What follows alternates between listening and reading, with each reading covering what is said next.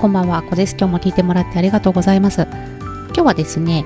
えっ、ー、と、マインドマップってありますよね。あれをダウンロードしたんだけども、うまく使えないなと思って、ちょっと全然触ってないな、どうしようかなっていう方がいたら、マインドマップになれるためのトレーニングですね、慣れる方法ですね、をお伝えします。私がちょっとやってみてよかったなと思ったことになるんですけどもうどうしてもあのリベ大の学長みたいな映像を見てるとなんかすごいビュービュービュービューややっていくのかとか結構難しいことをあの細分化するのかなとかちょっとそういったイメージがすごくあると思うんですよね。あともこうマインドマップしながらもすごい速さのタイピングで展開していく人もいるんですけれどもまずはあのとっても小さなくくりでやってみるといいと思うんですね。ツールになれるということに重点を置くといいと思います。で、例えばなんですが、今日の朝、私何してたかなみたいなことを思い出してもらって、その中でも、朝起きました。ストレッチしました。あ、水も飲みました。朝ごはんも食べたなとか、ウォーキングにも行ったなとかいろいろちょっとそういうのを入力していってみるんですね。で、その中でも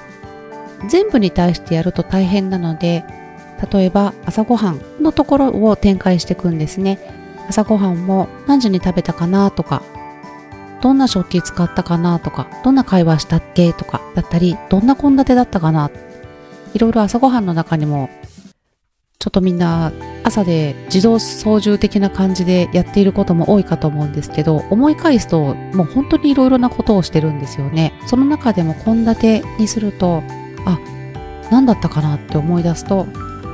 お味噌汁とご飯と目玉焼きとサラダだったなとかなりますよね。さらにその中から例えば目玉焼きのメニューを考えるとそこからまた展開がしていけるんですね。目玉焼きの材料って何だっけ？卵だけじゃないな調理するとしたらお水もいるしサラダ油もいるし味付けの醤油もいるねっていう風にどんどんこう入力していけれるんですね。さらにあ目玉焼き作るのにいるもの必要なものって何だっけって思うとフライパンとかフライ返しやお皿とかあと何ですかねガスコンロとかですね。そうですよね。ですとかあとは他に作り方ってどうだっけっていうこともどんどん入れていけますよね。フライパンが温まる温まってサラダ油を入れてとかありますよね。さっきいるものにあれですねフライパンの蓋もありましたね。なんですけど。まあそんな感じで。あのー、これはコンテンツになるものなのだろうかみたいなものでもいいのでまずは慣れるということで小さな自分の行動を振り返って入力をしてみる。そういったことをしていくとすごくそれだけでも思考もトレーニングになりますしすごくこのツールに慣れていくんですね。そうなんです。そしてですねこれをやっているといいことがあってこの今献立の話をしたんですけれどももうこれってクックパッドのにアップできるコンテンツになりますよね。そんな感じでもうコンテンツにして公開できるっていうことができるんですね。まあそんな感じでもう最初はコンテンツ作るとかそういう感じではなくても